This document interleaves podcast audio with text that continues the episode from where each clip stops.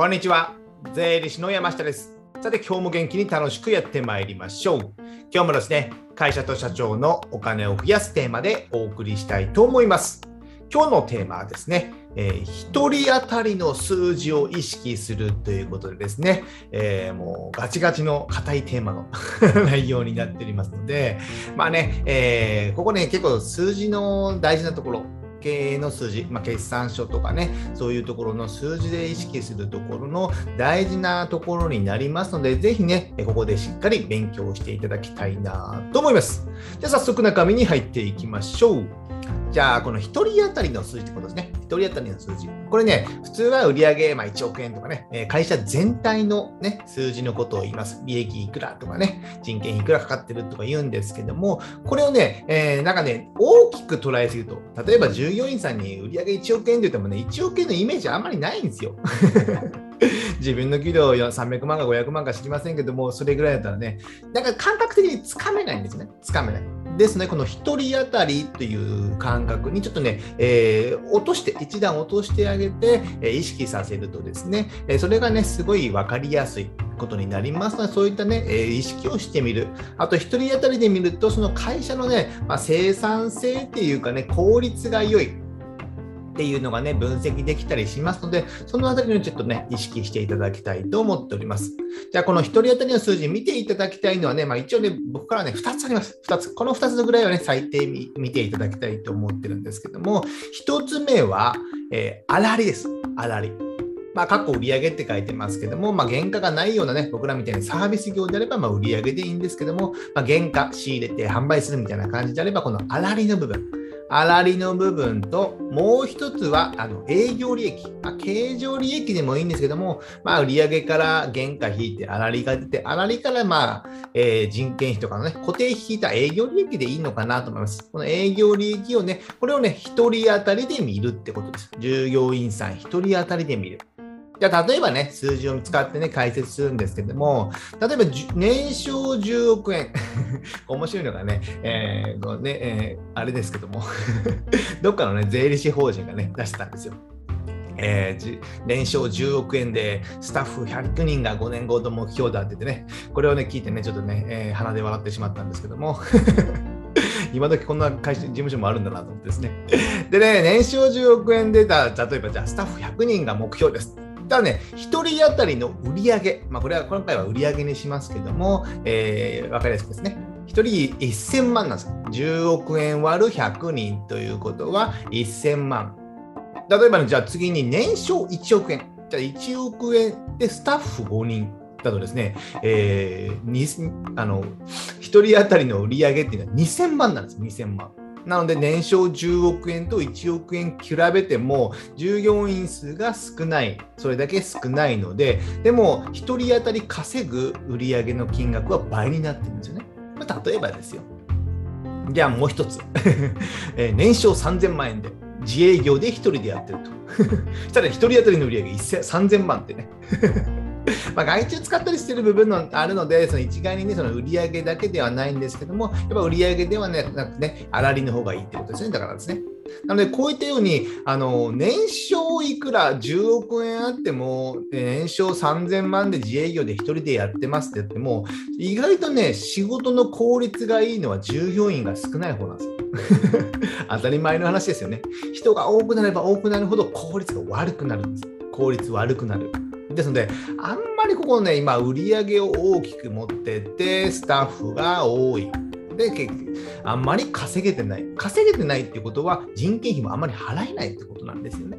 なので、ここはちょっといかがなものなのかなと思いますので、まあ、この辺ね、自分のね、まあ、経営者の特性がありますので、大きいのをやりたいとかですね、えー、小さいのでスタッフ少なくで効率的にやりたい、いろいろあるかと思いますので、一概にね、どれがいいっていうわけではないんですけども、まあ、売上の額が上がると、いろいろと大変です。上がりすぎるとですね。なので、そこら辺はね、まあ、いろいろ考えていただきたいなと思ってます。で、なんでね、この話するかというと、まあ、売上でね、あんまり比較しても意味がないんですよ。意味がない。さっき年商10億円とか1億円とか3000万円言いましたけど、意味がない。で、かいえー、それよりも売上よりも、あらりが大事なんですよ。あらり利。粗利っていうのは皆さん分かりますよね。社会に説法ですけども、売上からまそれにかかる原価ね、外注とかも引いていってますけど、外注とか仕入れとかを引いた原価、売上に対する直接的な経費、原価を引いた残りが粗利なんですよ。例えば、700円で仕入れた、えー、まあ、僕の目の前にコーヒーカップがあるんですけど、700円で仕入れたコーヒーカップをそれを1000円で販売します。だ1000円が売上で、原価っていうのはね、仕入れた700円。で、差し引き300円が粗利。よく粗利はね、売上総利益とかね、限界利益とか言いますけども、まあ、粗利でいいですよ。一番短いから。粗利が300円ありますよ。この粗利でね、会社の利益を管理するんですよ。売上1000円で管理しても、粗利がね、少なかったら意味がないんですよね。で、その、ね、従業員さんとかの目標もできたら、この粗利を目標にするってことですね。えー、例えば、じゃあ、先ほど言った10億円、年商10億円ありまして、粗利1億円しかない。粗利率で言うと10%しかないんですよね。じゃあ、年商逆に3億円で粗利が2億円あります。3分の1しか原価ないですよ。したら、粗利2億円の会社の方がやっぱいや優秀なんですよね。まあ、優秀、優秀じゃないっていうのを決めるのもあれですけども、粗利2億円の方が売上低くて、粗利2億円稼いでる方がね、経営の効率はやっぱいいんですよ。効率やりやすいと思います。ですので、これはどっちがいい悪いっていうのはないんですけども、売上で比較してもあんまり意味がない。昔はね、あのホームページにね、売上年商、前期の2000何年期の売上何億円とか書いてね、言いました。その資本金とかもね。あれでね、見る人ってね、まあ、大手は多少はあるかもしれません。あまりちっちゃいのもね、信用できないっていうのもあるのかもしれませんけども、今そんな時代じゃないしね、あんまね。ですので、この粗利で見る癖っていうのをね、癖つけた方がいいのかなと思ってます。じゃあ、この1人当たりの粗利ですね。粗利。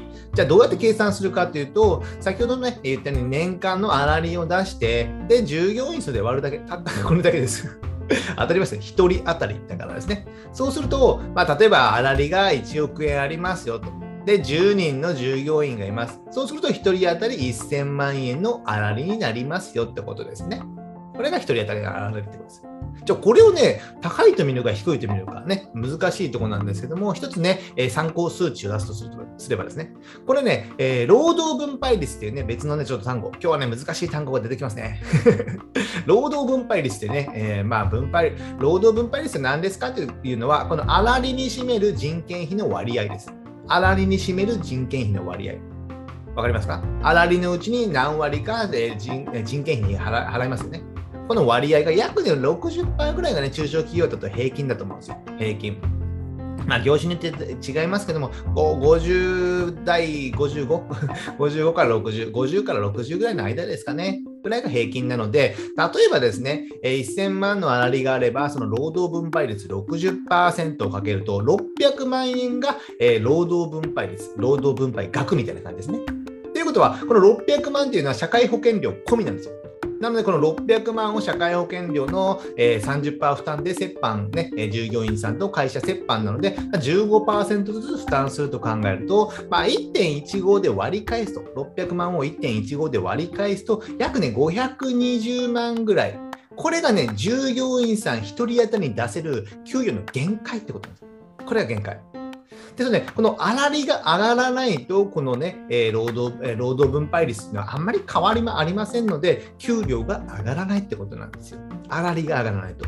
で、ちょうどね、今や収録しているのは2022年の6月なんですけども、えー、ね、いろんな材料とかがあって、6月、7月、まあ、夏、今年中にはね、いろんなね、値上がりがする。商品の値上がりがするって言ってますよね。でも、この値上がりするのは売り上げであって、原価が上がってるから、おのずと売り上げも上げてるってことなので、このあられってね、会社のあられって変わってないんですよ。変わってない。ほとんど変わってないってことですよ。ということは、この労働分配率っていうのは会社としてはある程度決まって、決めていますので、経営者としてはですね。なので、お客さん、お客さんじゃなくて、会社の従業員さんに払われる給料って上がらないんですよ。値上げがあっても原価はその分上がっているので、従業員さん、働いている給料は上がらない。これがね、今の現実なんですよね。でこのね、粗利を上げる仕組みを考えなきゃいけない。これがま従業員さん、従業員さん、社長のね、えー、仕事なのかなと思ってます。でね、えー、あとね、まあ、パート、従業員の人数ね、パートとかね、アルバイトの方がいらっしゃれば、まあ、0.5人換算ぐらいでね、パートさん2人で、まあ、従業員1人とかね、ぐらいで計算してます。これはね、えー、皆さんで、まあ、会社で検討していただけたらいいかなと思います。でね、じゃあ、先ほどね、従業員1人当たりのね、粗利がね、1000万ありますありますよって言ったんですけども、これね、1000万はまあまあ良い数字です。良い数字。今ちょっとね、動画を見られてる方はわかるかと思うんですけども、あのですね、この1人当たりの粗利のね、えー、参考数値でね、良いのがあって、リンク貼ってますけども、TKC っていうね、まあ、税理士会計ソフトのね、会社が出している数字でですね、1人当たりの、えー、限界利益高っていうのがね、限界利益っていうのがまあ粗利なんですけども、建設業であっても1000万とかね、サービス業だとどうかな、600万とかもありますもんね。700万とかね。ですね、1000万円いけばまあいい方です。いい方です。なので、現実、まあ、600万、700万ぐらいが、えー、中小企業で多いのかなと思います。そうするとね、例えば600万に労働分配率60%かけると、66360万。で、1.15で割り返すと、ちょっと計算すぐできませんけども、300万ちょっとぐらいだと思うんですね。で、700万合わせると300万から400万の間ぐらいなんですね。これがね、やっぱ中小企業の現実なんですよね。1人当たりの給料のですね。ですね、ここの粗利を上げる意識をしないと、やっぱ従業員さんの給料も上がらない。そういったことをね、やっぱね、えー、経営者っていうのはね、えー、ぜひね、これを伝えていくっていうのも仕事にするんだと、仕事だと思うんです。まあ、僕のね、えー、音声を聞かせていただいてもいいですよ。意外と効率いいかもしれないですね。ですね。なので、粗利で管理する。売上じゃなくてですね。今、その、特に値上がりとかもあるからですね。ご注意ください。じゃ続いて2つ目ですね。1人当たりの利益ですね。利益。これはね、えー、どうやって計算するかというと、まあ、営業利益でいいと思います。営業利益割る従業員数。1人当たりだからですね。例えば、じゃあ営業利益年間で300万円出てまして、で割る10人ですよ、従業員がね。じゃあ1人当たりの営業、あまあ、1人当たりの利益っていうのは30万円ですよ。30万円。おお、すごいな。ね、すごいのかどうなのか微妙なんですけども。これがね、高いか低いかっていうとね、ちょっとね、次計算式を紹介するんですけども、営業利益ってね、まだこれ税金払う前の利益なんですね。例えば、この営業利益から税金を差し引いて、で、利益からね、借入金の返済とかもするんですよ。借入金の返済、元本の返済。で、税金って言ったら30%なので、利益のね、7割ぐらいしか残らない。で、借入金で、え、これまで借りたお金があれば、そこからも返済するので、手残りって、まあ、あんまりないですよ。現実の話。これ聞かれてる方ね、経営者の方はね、もう、うんうんとうなずかれてるかと思うんですけども、手残りってほんと少ないんですよ。ですね、1人当たり30万で出ても、まあ、税金でサザンが9、サザンが9万、まあ、10万弱で10万も取られないぐらい出ていく。なので20万ぐらいしか残らないんですね。で20万残って借り入れの返済もあれば、もうね、本当ね、パソコンも買えないんですよ、次の年。従業員さん1人当たりにパソコンも買い与えられてあげられない。で、20万年の、例えば残ったとするじゃないですか。営業利益で30万出て10万円、税金であったら20万残っても、まあ、借り入れの返済があったり、じゃあね、従業員さんに1人ね、給料をね、月1万円あげますと、来年ね。そしたら、年間で12万じゃないですか。か賞与もちょっと増えるかもしれません。じゃあ15万減ったとしたら、もうほとんど翌年ね、会社に利益残んないですよ。給料上げるとですね。なので、ここのね、従業員1人当たりが次の投資の原資になるんですよね、1人当たりのね。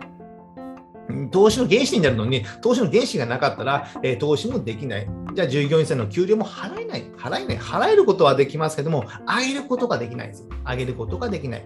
ですので、この利益と粗利と利益ですね。これをしっかりね、えー、管理し、ここを、えー、高くしていく。高くしていくですね。生産性を上げていくってことです。従業員数を維持しながら、えー、売上粗利をもっと上げていく。そういう意識がやっぱね、え、必要なのかなと思ってます。で、これをね、まあ、目標にするっていうのはいいのかなと思ってます。で、あの、まあ、よく言われるのが、給与の3倍稼ぐみたいな言うじゃないですか。企業の3倍稼ぐ。ね、年収500万であれば、えー、500万かける3倍の1500万ぐらい稼ぐんですね。これであればですね、えー、これぐらいのああられですね、そこ、1500万のあられにしてないといけないと、これが売上だとですね、えー、売上だとすぐ達成してしまう可能性が高いんですよ。ですの粗利の、えー、給与をかける3倍が会社の自分の粗利の目標。これはなぜかというと、粗利からね、えー、間接部門の人件費とか、その他家賃とか、もろもろやっぱ払うんですよ。ね、さっきの借り入れの返済とかもありますよね。3倍ぐらい稼ぐことによって、きちんと会社にも利益が残って、次の投資にも活かせる。自分の給料、来年の給料も上がる可能性もあるってことなんですね。それを意識することでね、えー、ぜひね、えー、来年も さあ来年も継続できるような会社体質になりますので、ぜひここら辺を、ね、意識して従業員さんに説明すると良いのかなと思います。じゃあ最後長くなりましたので、まとめですね。えー、まとめ。まあ、売上のね、総額を追うのではなく、もう利益を追う。粗利と、えー、営業利益ですね。そこを追うということです。あとね、その売上のね、ど、ど、どでかい総額だとね、分かりにくい部分もありますので、1人当たりで意識する。で、従業員さんとかに、ね、意識させるってことですね。1人当たりだと分かりやすくなるからなんですね。そうすると自分の生産性も分かる。まあ、相手との競いやすいですね。えー、営業の比較もできますよね。結構その時は売上ではなく利益を意識するということですね。利益。粗利と利益です。でね、えーまあ、比較するって言いましたけども、他人っていうかね、同業種とね、競わないでいいです。同業種と競っても意味がないです。これね、よくありがちなのが、まあね、同業の、ね、売上とか見てしまう。先ほどね、冒頭に僕言ったね、売上10億円、従業員100人って競っても意味がないですよ。競うのは、じゃあ、売上の総額10億円ではなく、1人当たりを競う。じゃあ年間ね、え例えば3000万でも自分1人でやってます、3000万売り上げ。こっちの方がね、えー、効率いいんですよ。効率いい。なので、売り上げの、ね、総額だけで比較してもね、あまり意味がない。で他人と比較しても意味がない。で、競わない。他人と競わなくて、自分の、ね、ビジネスモデルをちゃんと作ることによってね、生産性も上がって、まあ、ストレスなく仕事できるかと思いますので、ぜひね、えー、この辺を意識していただければいいかなと思ってます。じゃあね、えー、今日は1人当たりの数字を意識するっていうテーマでお送りしました。じゃあ最後ね、告知といたしまして、こういった僕がお金や税金の話をですね、今ブログにまとめて配信しております。こちらね、概要欄にリンクを貼っておきますので、何か知りたいことがあればですね、この検索窓にキーワードを入れていただいて、検索していただければ、えー、それに該当する記事が出てきますので、ぜひこちらね、しっかり勉強していただけたらなと思います。あとね、えー、Amazon の電子書籍である Kindle ですね、Kindle で電子書籍を出版しています。決算書関係の本が主になりまして、まあ、中小企業の、ね、決算書の見方とか考え方、あと銀行融資のやり方っていうのをね、決算書の方から紐解いて、え、解説しておりますので、ぜひね、こちらね、え、Kindle の Unlimited というサービス、月980円だったかな。これに入っていればね、僕の本はすべて無料でダウンロードすることができますので、ぜひ読んでいただけたらなと思います。じゃあ今日はこれぐらいにしたいと思います。ではまた次回お会いしましょう。さよなら